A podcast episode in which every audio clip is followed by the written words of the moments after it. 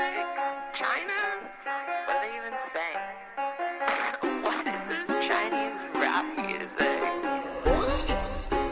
Sounds like they're just saying ching chang chong. My chance new girl watch made in China. We play ping pong ball made in China. Hello and welcome to China Econ Talk. Donald Trump on August 23rd tweeted, Fentanyl kills 100,000 Americans a year. President Xi said he would stop this. It didn't. So, what is fentanyl? Why is it killing so many people? Why in China are the Pablo Escobars of the drug trade able to operate openly? And how does this all end? Ben Westhoff is author of the recent Fentanyl Inc. and also wrote a book on NWA and Southern rap. So, by the way, we're going to talk about that at the end of the show, too. Ben, welcome to China Econ Talk. Thanks, Jordan, for having me. I'm very glad to be here. So, I hear opium has a pretty long history in China. At the beginning of the 19th century, there were a pair of opium wars that were fought between China and England. England was plying opium to China via its East India Company.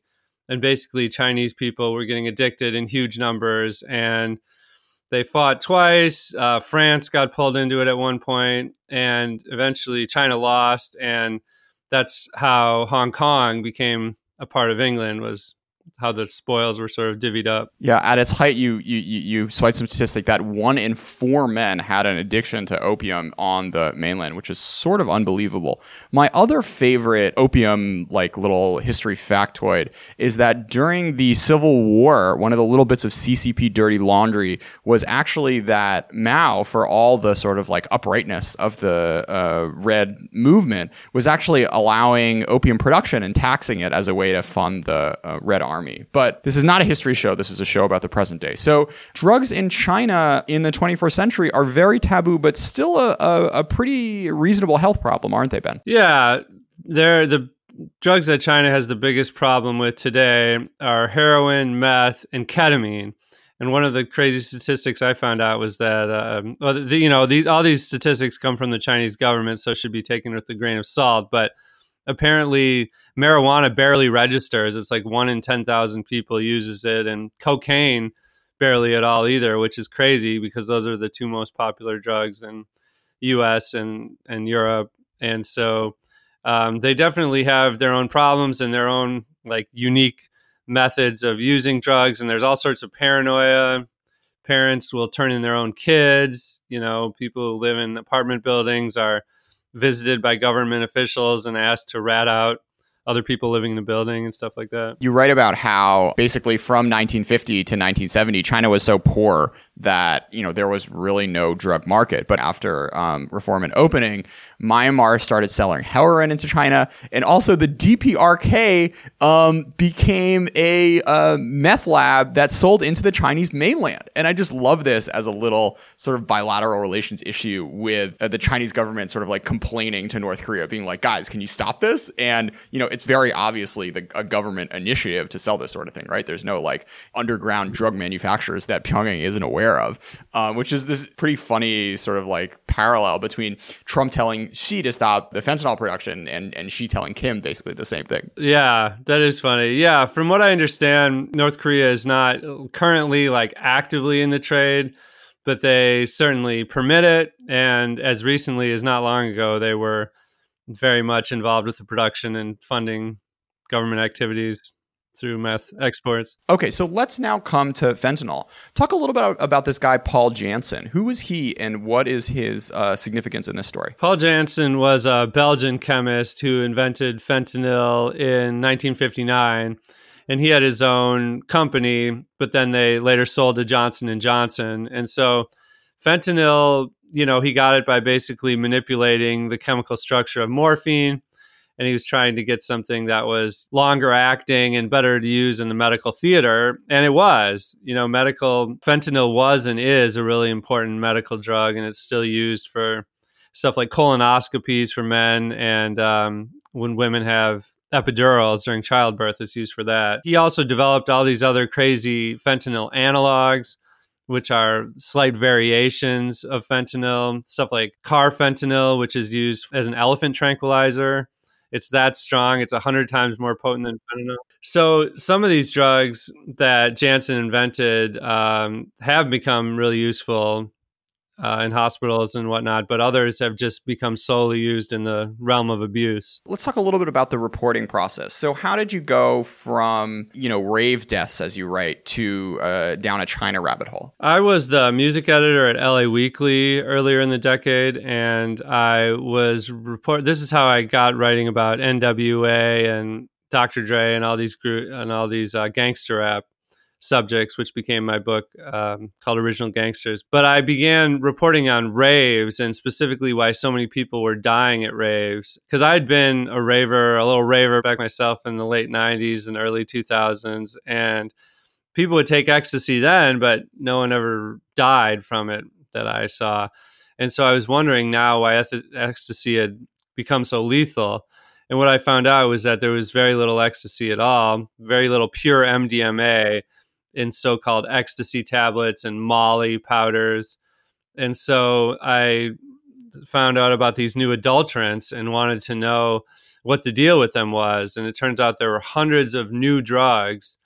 Nobody knew much of anything about them but they were all synthetic all made in a lab and they all came from china. And so i started going down this road. I was going to write a book about ecstasy and ecstasy replacements but then i found out fentanyl was by far the most destructive and damaging of these new drugs. So the book kind of shifted towards that. So, so talk a little bit more about the sort of reporting angles of how you started to to learn about this world in the PRC. I kept talking to people about these new drugs and fentanyl, and everyone kept saying they were made in China, and it was all sort of very abstract at first. And you know, I knew drugs coming from places like Mexico and Colombia and Afghanistan, and I, you know, didn't really know that much about China but it was really like shockingly easy to learn about these drugs. I just literally started Googling buy drugs in China or buy fentanyl oh, in China. Christ. And, and, you know, this was 2017 and it, it would just be a list of companies, Chinese companies. And I visited their websites and the salespeople's email addresses were right there on the page. All these chemical companies have like the same boilerplate template and you could always find out even their addresses for their companies. Sometimes these would be wrong, but sometimes they would be real. And so I started Skype chatting with a bunch of salespeople, and I posed as a customer. And sometimes we would just get into these long, long conversations about not just the drugs they were selling, but their personal lives. And I'd ask them if they knew what fentanyl was and how it was causing such a horrible crisis in the US and they would say no or not really or well kind of but I still have to feed my family and uh, got pretty deep. So you know, websites that openly sell incredibly deadly, dangerous, uh, scheduled drugs is a rather odd thing to come across. So, what is it about fentanyl and maybe the system in China that allows for um, or has allowed for such a long time for these companies to act above board. In the U.S., we have uh, a law that basically bans certain types of drugs before they're even invented. So all, not just fentanyl, but any new types of fentanyl analogs, you know, synthetic cannabinoids, which are known as synthetic marijuana, like K2 and spice. These often are banned before they're even, you know, created called blanket bans. But in China, they have to schedule or make illegal each drug one by one. And so all these Chinese companies selling these types of fentanyl and other bad drugs sort of exist in this gray area.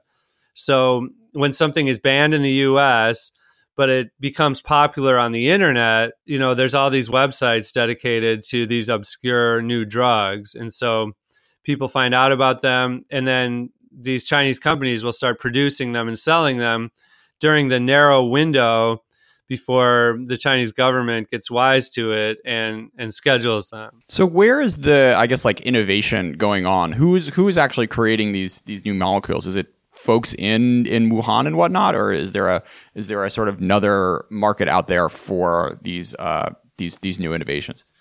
Well, a lot of these new drugs are actually things that were created by legitimate scientists in labs, often decades before. So, like, if a, a, scientist was trying to come up with something for, you know, to fight alcoholism or addiction, maybe a new psychedelic or they're manipulating fentanyl to try to find a new analog. Um, and they, they write about it in these papers. And often this was like in the 80s or the 70s, even. And then these were just put on sort of dusty university shelves and, and forgotten about. But in the internet age, all these papers have started to go online. And so lots of people who are looking for new drugs find certain scientists that they know work in the, the realm of drugs that can be used recreationally and start, you know, going through their papers page by page and pulling out these Jesus. chemical formulas. And so so some of these they're Who you know, that archival research could be so uh, history of science research could be so lucrative? Jesus. exactly. And so then I think a lot of the Chinese chemists, I think some of them are perhaps inventing new drugs, drugs, but I think a lot of them come from the internet and they go on these forums for drug nerds, basically, who are talking about these these brand new things. And there's people called psychonauts who pride themselves on trying drugs that have never been tried before, and so they they're basically human guinea pigs and they take these these brand new drugs and then write about their experiences online. You know, it sort of reminds me. Do you know that Abbie Hoffman book um, where he like teaches you how to make explosives and whatnot? Oh yeah, I Um, do. Everyone had that yeah. when we were kids. So um, I remember there was like a section about like how to like live in New York City, and it was telling you where like all like the free food was, and this was like in 1965. And me and me and you know The anarchist- 1997, I was like, oh, let's like try to go to one of these places. And The anarchist cookbook, right? work. Yeah, yeah, yeah. There you go. But you know, it's funny because that was a th- that has a real sort of ideological bend to it, and I think the, these psychonauts do as well. As they they very they very much feel like they're sort of like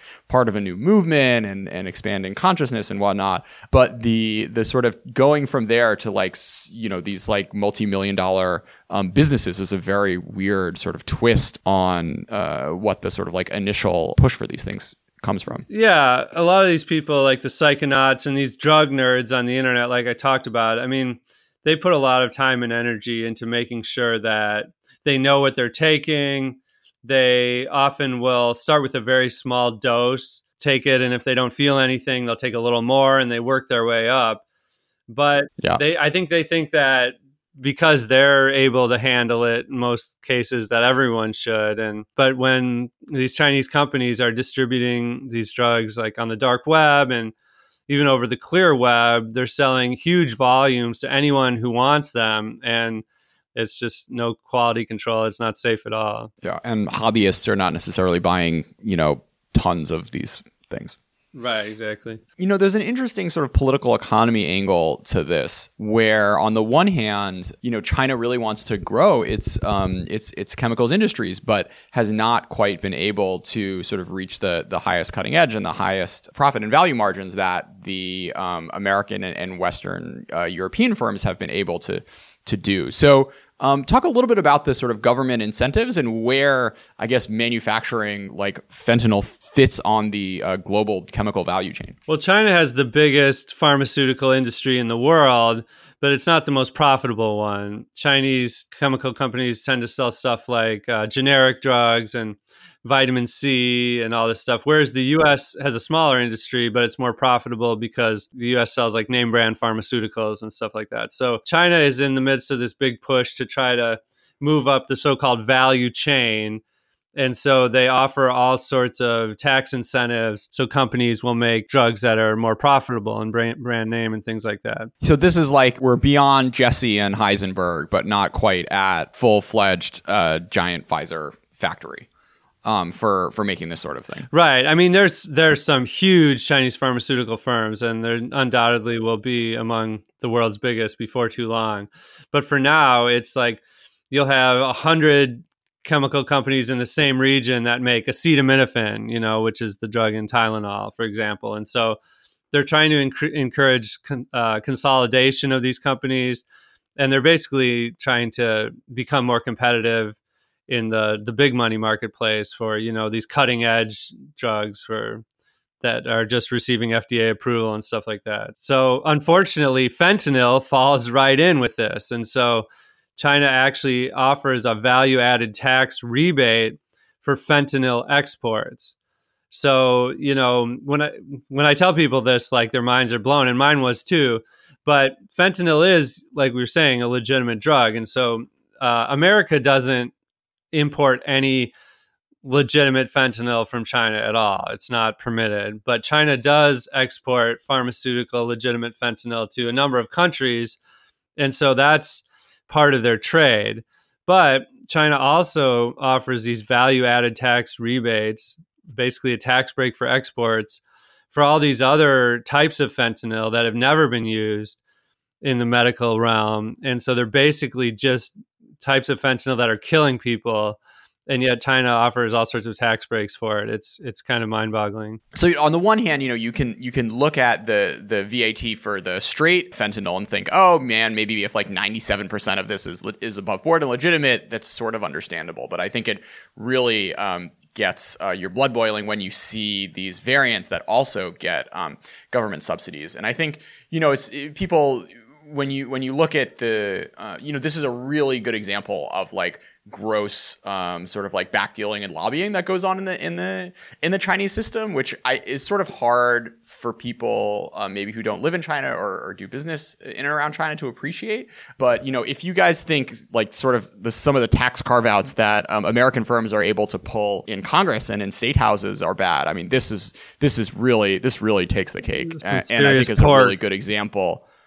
Yeah, serious pork, and also the sort of thing where like you know, if there was a civil society that could like raise this as an issue, um, you know, this isn't something that anyone's proud of, right? Um, and definitely something that you could see um, a a you know a, a, like consumer protection group or whatever getting getting upset about. But the fact that that isn't there, and you know, really means there's there's no one to push back on this sort of thing except for um, Mr. Uh, Ben Westhoff hailing uh, out of uh, St. Louis, Missouri, which is maybe not number one on the you know Wuhan municipal uh, government's priority. Well, we'll talk more about that in in a minute. I just found out that one of these companies that I infiltrated called Yuan Cheng was a the factory was burned down very recently. And uh, but maybe I should back up and tell that whole story first. But um, yes, please. Yeah. So after I was doing all this internet research, um, I started looking for fentanyl precursors being sold out of China, and so precursors are the most important ingredients used to make fentanyl. So the Mexican cartels import these precursors from China because they don't really have their own robust chemical industry in Mexico. So they depend on China for these precursors. So I was trying to find out who's selling these precursors. And I found all these companies in China. But then the more I dug in, the more I realized that these were all shell companies for this one big company based in Wuhan. It was called Yuan Cheng. And then so I went to Wuhan and I visited the place. I pretended that I wanted to buy some and they let me in. It was in this big hotel. It's like this budget chain of hotels called the Home Inn, and they had two floors of it. It was also a functioning hotel, and all the employees working for Yuan Cheng lived in the hotel. These were all like 20 something recent college graduates. And I saw their sales floor, just this vast sales floor with hundreds of people at cubicles these young people they were using social media and Skype and selling fentanyl precursors all day long to the you know they told me that Mexico is their biggest client so it was obviously the cartels. And uh, the Chinese dream right here. Yeah and they got like good benefits. They got like a free cell phone. Their their ads listed like five types of insurance and you know free room and board. So um so so it was crazy. I got to meet the CEO. He was sitting there at one of the cubicles himself. He was described to me as the richest man in Wuhan at one point. and um, I don't know. For people who don't know Wuhan, it's there's like 11 million people in central China. It's not well known to Westerners, but it's like a chemical industry hub, and they have really good universities there and sort of a pipeline of top chemists coming out of university into the industry, and some of them sort of navigate to this this rogue industry. I searched uh, uh, Wuhan Yuancheng on on LinkedIn. There's like seven sales managers linked. But anyways, okay. So talk a little bit about uh, a little more about this company. You said you met the CEO, and they've had some some recent developments. I hear. Yeah, they. Um, you know, I talked. He was very candid with me. First, I went there undercover in Wuhan and and met with him, and but then I had these two sales ladies. They were both named Amy. They are they both called themselves Amy. They were roommates. Um, they were you know kept trying to flatter me, and they were pretending to guess my age and guess like a decade lower than my actual age. And um, and they tried to do some translating with the CEO, but their skills sort of petered out. So later, I called the CEO and told him I was a journalist and I had a proper translator and everything. And he was just not, you know, worried at all. He didn't ask me what publication I was from. He was basically just like, well, the Chinese government permits these, you know, drugs to be sold, so we sell them. And he didn't have any moral quandary. Yeah. And he said he got all these tax breaks. Uh, China also gives companies as like part of the tech industry their company is considered like a member of the tech industry because they develop some new chemicals and so they get to be set up in these in special industrial zones where they get subsidized staff training subsidized land and rent and everything and um, it's really just a bunch of systems that have gone haywire but but so so then i published a piece in the atlantic that talked about this company and my infiltration a few months ago. And almost at the exact same time that article came out, um, one of their factories, Yuan Cheng's factory in Wuhan, like was burned to the ground. And the oh, news report said that um, arson has not been ruled out. And this guy, um, this this guy, the CEO, he had another company. It was actually a hot springs resort that also burned to the ground a few years back. So there's there's all sorts of shady stuff going on behind the scenes there. All right, uh, you didn't go to the hot springs though. I did go to the hot springs because I thought it would be. Oh, you did? Yeah, I saw all these ads for it, and I I was like, man, that could be a fun little day of reporting to go to the hot springs and check it out.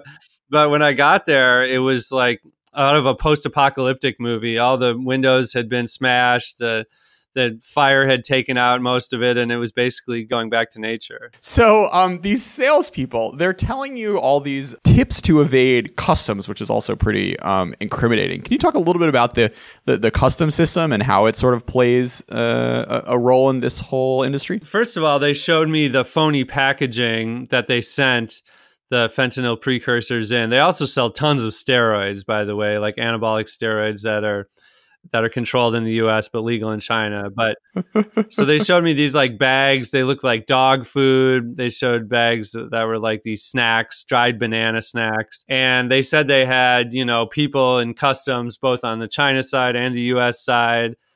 And they shipped through just regular, you know, like FedEx, the US Postal Service, DHL. And so, you know, the thing is with fentanyl and these fentanyl ingredients, it's such a tiny amount that it's it's pretty easy to ship. And the bigger sure. the bigger quantities go on these massive shipping containers. And so just imagine trying to it's like a needle trying to find a needle in a haystack with these things.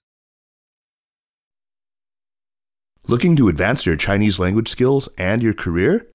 The Hopkins Nanjing Center, an academic collaboration between the Johns Hopkins University and Nanjing University, offers opportunities to earn a graduate certificate or a master's degree in China, take coursework taught in Chinese, and gain a multidisciplinary foundation in international affairs. Chinese and international students study and live together in a bilingual community. Hopkins Nanjing Center graduates are uniquely poised to understand diverse facets of China's commercial, economic, and political relationships with the world. Learn more about guaranteed scholarships and career outcomes by visiting nanjing.jhu.edu. Now back to the show. You know, you talk about uh, there was this great story from a few years back about how Taiwan was able to ship tank parts to a Singapore, actually going through the Hong Kong port. And you know, if you can ship tank parts, you can probably ship like a package of like very you know innocuous white powder. So it's really not inconceivable to expect these things to be uh to to be caught in the mail. Yeah, like Taiwan was selling these big these tanks to to Singapore, and so the way they were shipped was through Hong Kong, and then they would sit in the Hong Kong port for days and days until they you know got going the rest of the way and this was happening for years you know until it was finally discovered not long ago and there was this huge uproar in China because you know they they don't want Singapore doing business with Taiwan. But it just, you know, if fentanyl, two grains of rice worth of fentanyl is enough for someone to overdose. And if they can't find a tank, they're definitely not going to be able to find fentanyl. So, aside from going to Wuhan, you also made it to an actual drug lab on the outskirts of Shanghai. So, tell a little bit about um, uh, what what went out there. This was another case, a guy I met on Skype, and um, he was making not just precursors, but types of fentanyl itself, and the analogs, and also these um, synthetic cannabinoids like K2 and spice. And so he uh, I said, you know, could I meet up with you? Could you show me the lab? And he he agreed to to to meet me at this train station. And then he said he was going to take me to his office first, but it ended up being his apartment, and it was on the kind of the penthouse level of this swanky apartment complex in Shanghai, and where he lived with his family. And he also had a LinkedIn profile with a picture of his wife, and you know, looks like a totally normal family man, but he printed off this list of all the drugs they were selling. And, you know, I was pretending not to be a buyer myself, but I said that I had a friend who did a big volume in the drugs business and that I just happened to be in China and I was going to scout the lab. And if this lab was up to our quality standards, then my friend would place a big order and you know, as you can tell from my con, and, and, are you like, do, are you like good at this? I, I, would say I'm not good at this. Um, you know, he was really not trusting. You know, he kept asking if I was a journalist, and he asked me like two or three times, and I kept saying, "No, that's crazy. What are you talking about?" Um, and then he's he like took me to lunch because he wanted to sort of vet me a little more, and so finally, I guess I passed muster. He he wanted to believe, obviously uh, so he could make a big order.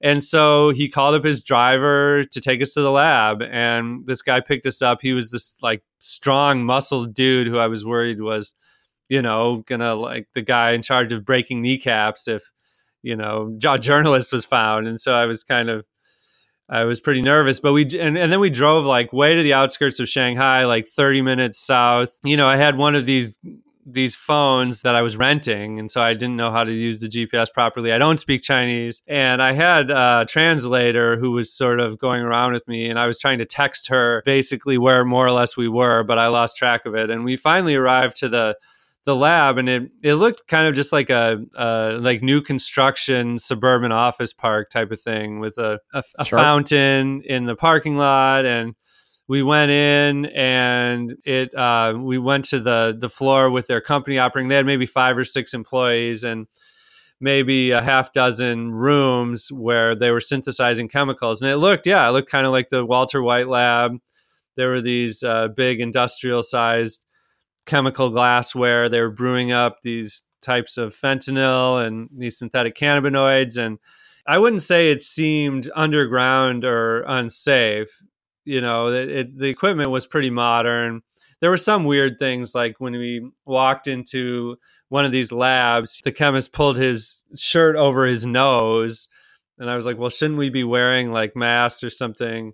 But they, and they had these big tubs with one kilo sized bags of the drugs that were ready for shipment and just piles of the drugs everywhere. I was really astonished by the scope of the operation. I, would like you to play, you know, New York Times ethicist columnist for a second. I don't know if the best way to do this is to like force rank, um, but maybe to go through sort of the Chinese chemist, the sales rep, the Chinese government, American doctors, the Sackler family, Americans who don't tough out their pain, Obama. Where do you allot the sort of guilt for uh, the, the the rise and the lethality of this drug to?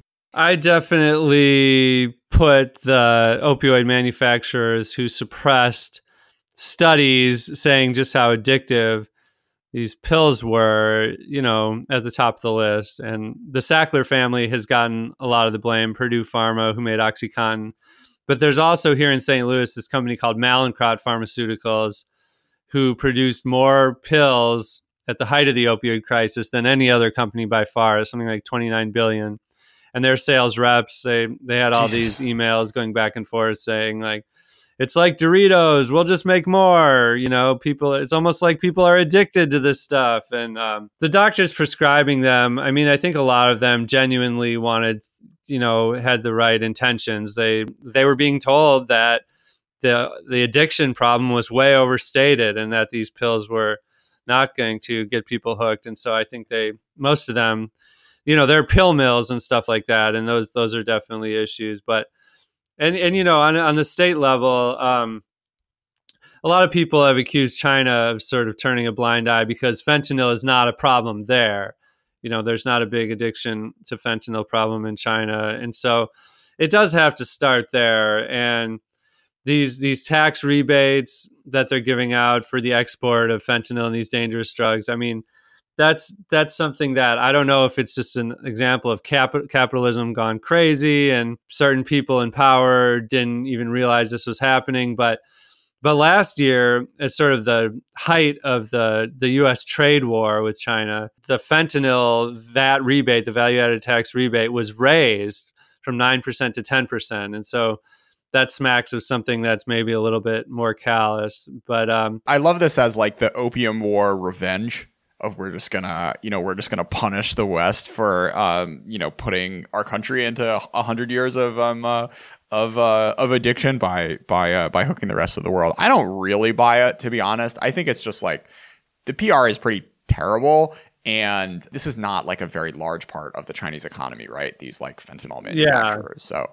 I imagine there's some there's some like weird like local regional political economy dynamics that's like driving this as opposed to like some grand strategy to addict um uh, to like you know weaken america's you know men aged 40 yeah up. well there's but um uh, but yeah it's still uh you know still we've been kind of deluged with uh right-wing media requests for this book and everyone keeps wanting me to say that this is some grand conspiracy by china it's a form of warfare and some people point to these. Um, there's like this U.S. Army white paper from a few years back that quotes these top Chinese generals saying that there are all sorts of different unconventional forms of warfare that they could employ, and one of them includes drugs warfare. And you know, I, I don't know. I mean, I, I I'm not a conspiracy theorist in general, but some of this some of this policy is just so boneheaded. Sometimes I don't know what to think. You know, it's interesting because it's it's it's very much echoes of kind of McCarthyism and people being really scared of Americans um, being brainwashed by the Chinese. So to see this sort of manifested in a new way of like now the Chinese are turning you know our population into um, into these heroin addicted zombies is a is a is a really interesting odd yeah historical yeah and you know ultimately what I say though is that we have we can't control the supply side. We can only work on the demand side, and like that's what China is saying is that the U.S. has created this horrible, overwhelming demand for opioids, and that we need to work on that. And I'm a favor in favor of what's known as harm reduction, which is just sort of admitting that people are always going to use drugs and trying to help them do so do so more safely.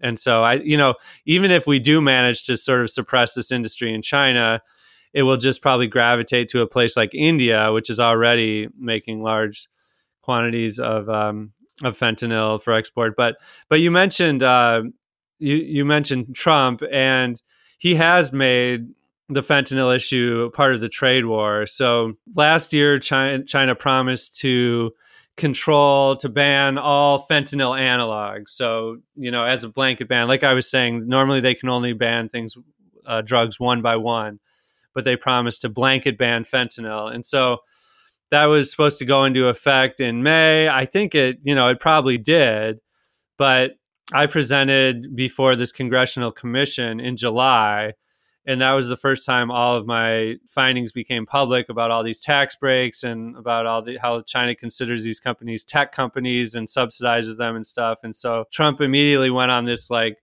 Twitter rampage, um, including the tweet that you quoted at the beginning of the show. And so um, I think he sees this as evidence that China isn't doing enough to slow down this to slow down this practice. And you know i don't agree with trump about much but i do think it's good to tie these two things together the trade war and the fentanyl trade because ultimately this is like part of the the whole system that's you know the business economic capitalist system that's at the heart of the trade war. So, um, so coming back to our ethicist issues, like the sales reps and the and the and the Chinese chemists, what um, you know level of, of guilt will you assign to to them in this? I asked this a bunch of them if they knew about the salespeople in particular, if they knew what they were selling, and they said no. And at first, I didn't really believe them, but but you know they don't. The fentanyl doesn't really register there. You know, obviously there's a state controlled media, and so they don't have much reason to have stories about how Chinese fentanyl is causing a huge crisis in the U.S. So yeah, I did. I did a search for this on uh, on WeChat the other day, and there's yeah, you know, there's it's, nothing. It's crazy. As for the the chemists themselves, they definitely know more. And the CEO of Yuan Cheng, who I talked to, was sort of talking himself in circles, and he was saying, "Well." These chemicals can be used for a lot of things, not just for making fentanyl. And I said, "Well, no, that's not really true." And I said, "If you know, if if you stand by the sale of these chemicals, why do you send them in fake packaging? You know, and promised to get them through customs and stuff. And he kind of became uncharacteristically silent to rural Yeah, Mexico. exactly. Yeah, yeah. I, I, I, I definitely assign blame there, and also it's the sort of thing where like these sales reps, you know, they're like in college and they're walking down a job fair, and these places just look like you know the the company that sells uh, Advil or whatnot, but. The chemists also have like other options that are very obvious, and maybe you know the profit margin goes from like fifteen to seven or what have you. But Yeah. it's a really you know the, the, the scene the scene you had in your book of like the guy with his happy family and the in the Shanghai penthouse. yeah, is I, I really um, think was was you was know, and I think that's where the the tax manipulation by the government c- comes in. I think a lot of these, you know, these drug chemists are just businessmen at heart and business people at heart. And if the tax code favored selling, you know, something benign, they would sell that instead. It's just they go where the money is. Do you have any thoughts on the the, the recent Dave Chappelle uh, joke in his Netflix special where he goes on about you know I'm I'm not going to do his delivery, but he says like basically this whole opium crisis thing. I feel exactly the way white people felt about the crack epidemic. Basically, I could not care less. Yeah, I saw that. Yeah, well, I know a lot of people have said how during the crack epidemic in the 80s, it was a big like blame the victim mentality and that it was seen as, you know, incarcerate like locking people up was seen as the answer. But now that with the opioid epidemic, because a lot of white people are being afflicted and because like the children of people in power and politicians are overdosing, that it's being seen as a situation where we need treatment, where we need care, and we shouldn't be sending people to jail. And there's definitely a lot of truth to that. Um, you know, I I I think it's uh, the the response to the crack ep- epidemic was awful, but I also think that our new way of looking at drugs we're sort of evolving as a as a society i think when it comes to drugs and this is spilling over hopefully to all drugs. And i went to these like to a small town in uh, north dakota and interviewed people who were affected by the death of this 18 year old kid. And it's and it became this whole town-wide effort to reform the way they think about locking people up and instead moving them into treatment not just through, for opioids but for even for like alcoholism. And so i think we're moving in the right direction finally. So interestingly, hip hop has seemed to really have this taboo about talking about using crack. yeah it, it's interesting because obviously every rapper almost talks about smoking weed and then even drugs like xanax you know xannies and, and pills have found their way into hip-hop songs. Molly has been a staple for a while. But then there's a really a line at when it comes to stuff like heroin and of course fentanyl. There you know a lot of rappers talk about selling cocaine and heroin Selling and stuff it, like of that course, but, yep. but not using it and and you know fat joe the the bronx rapper i talked to him one time and he talks about you know he's, his nickname is joey crack and yeah, that actually it turns out that comes because from his pants sagging he said was how he got that nickname which i which i didn't know oh, but Jesus. but I but I asked him about drug use, and he was you know if he used drugs, he was like hell no, I've never used any drugs at all. You know he was offended that I even asked that, and so it's it's a very very interesting little little line. Yeah, I think DMX is the only one who's made a song or two about uh, the use of these uh, these really hard drugs. Um, and uh, maybe we'll put a link in the show notes. so, um, so anyway, so you you had a recent interview with Tyler Cowen where he asked you uh, to pick Biggie and Tupac, and you said, you know, initially you were you were a real Biggie fan because he has this like delivery and lyricism which is just unparalleled. But at the end of the day, you know, or nowadays you're you're you're more leaning on Tupac's side because you know though he may not have the sort of verbal dexterity, he's a man with a message. And uh, you know, whatever messages are cool, I guess. But I really think um, there's a there's a really strong argument to be made for Lil Wayne as the greatest uh, lyrical artist of, of of all time. And you know, you you say that um, 808 is influential from a sound perspective, but I think lyrically, at least, Lil Wayne has set the tone for um, uh, uh, for for an entire generation coming up after you know 2006, 2007, 2008. You know, Kendrick, um, hands down, this generation's greatest. Uh, has learned a ton of tricks from Wayne. And one of his earliest records, actually, he rapped entirely over Carter 3 beats as an homage to Weezy F Baby. So maybe if you could talk a little bit about Lil Wayne, place him in a bit of context and where you see him as a as a historical figure in in, in Southern as well as uh, you know, nationwide rap. Hard left turn, guys. Hang on. It's okay. Um, yeah, as you know, I wrote a book about Southern rap called Dirty South, and Lil Wayne is on the cover actually. Um, I am certainly a big fan of early Lil Wayne lyrics and rapping, especially. I, I, like his DJ Khaled stuff. He he had this very surreal. He would just just rap totally off the top of off the cuff and go places where other people would have thought it was too silly. And I've always appreciated that. You know, the Carter Three. I like loved that album so much when it came out, and that was sort of going back to drugs. That was the height of his syrup days. And so but then after the album he he was arrested on a gun charge. And so he had to stop drinking the syrup and he had like 10 root canals or something when he went into prison because the the syrup had like rotted his teeth so badly. And then he was forced to Jesus. sober up. And so for the carter 4 i don't know it just fell off a cliff for me. And um, i feel like the lyrics got really bad but but but so what? I mean every artist has like their peak and no one's going to be a genius forever. And so I agree I completely agree with you that his influence is like basically unparalleled you know, talking about the influence of, of various uh, American rappers in China, is Wayne is you know very underrepresented because I think you know his flows are incredibly unique and difficult, which I think is hard to do in Chinese.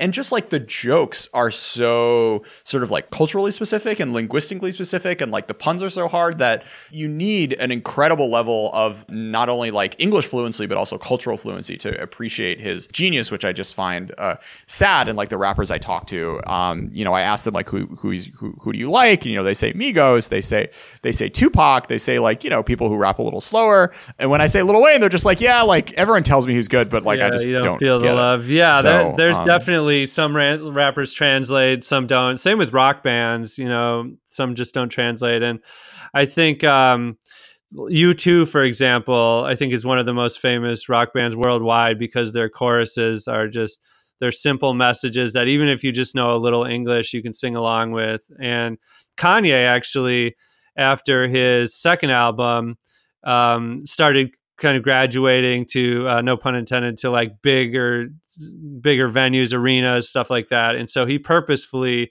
made um, his album graduation be have these like these big choruses that were sort of stripped down and easy to sing along with. And i think that's a you know that helps you translate to other cultures. Yeah nowadays i mean everyone in china has at least like like everyone like who's sort of educated in China has has at least like really basic English.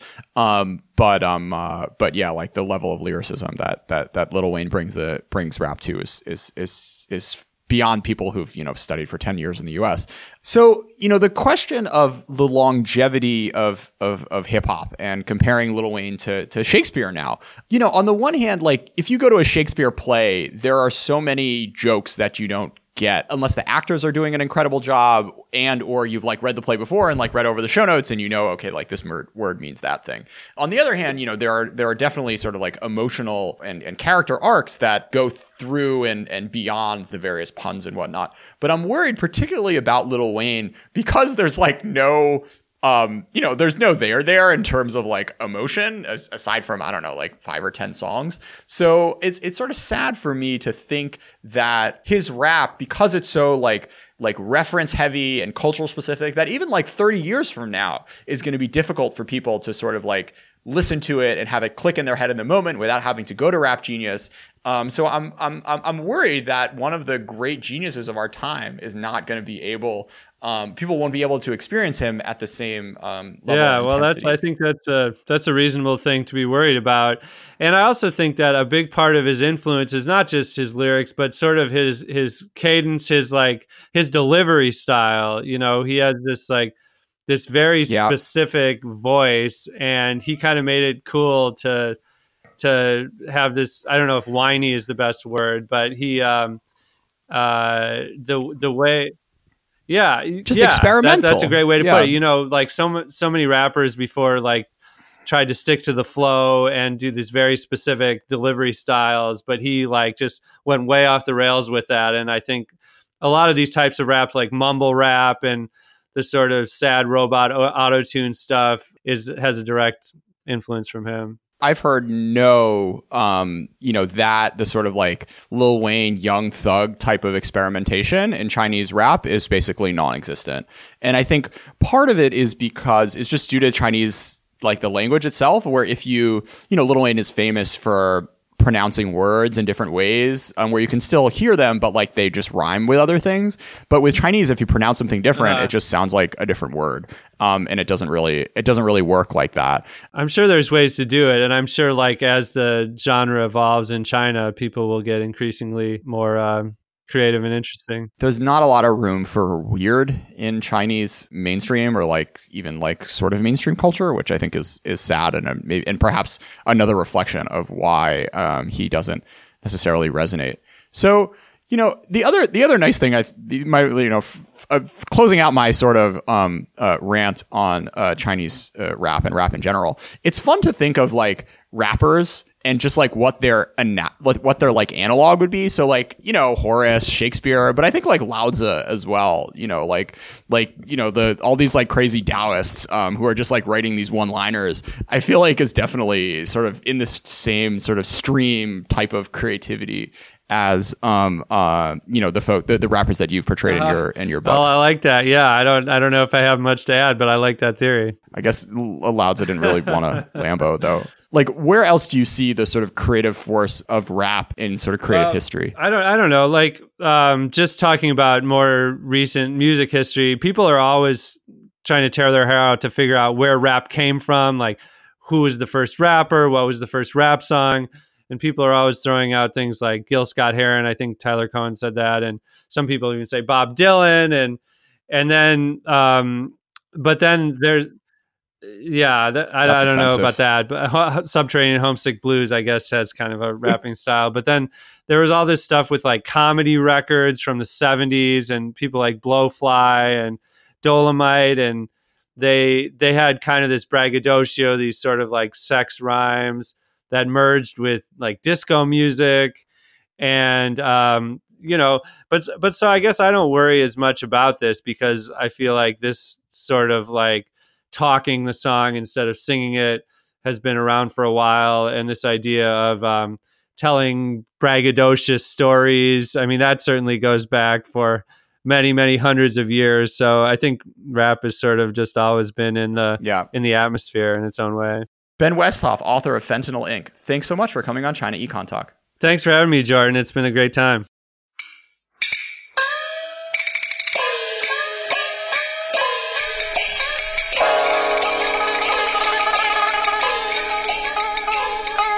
China Econ Talk is edited by Jason MacRonald and Kaiser Kuo and is a proud member of the Sinica Network from SUP China.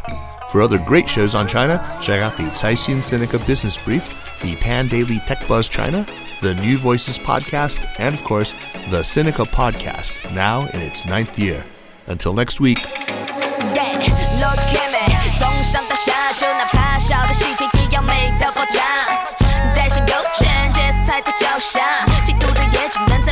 上叫骂声。一代女王出现，快点都给我让开！我从来不戴眼看他们设下的障碍，衣服换来换去怎么办？已选择头疼，整理好心情，再踩下油门。女王的新衣，耀眼的星星，时尚的精英，搭配什么看我的心情。你可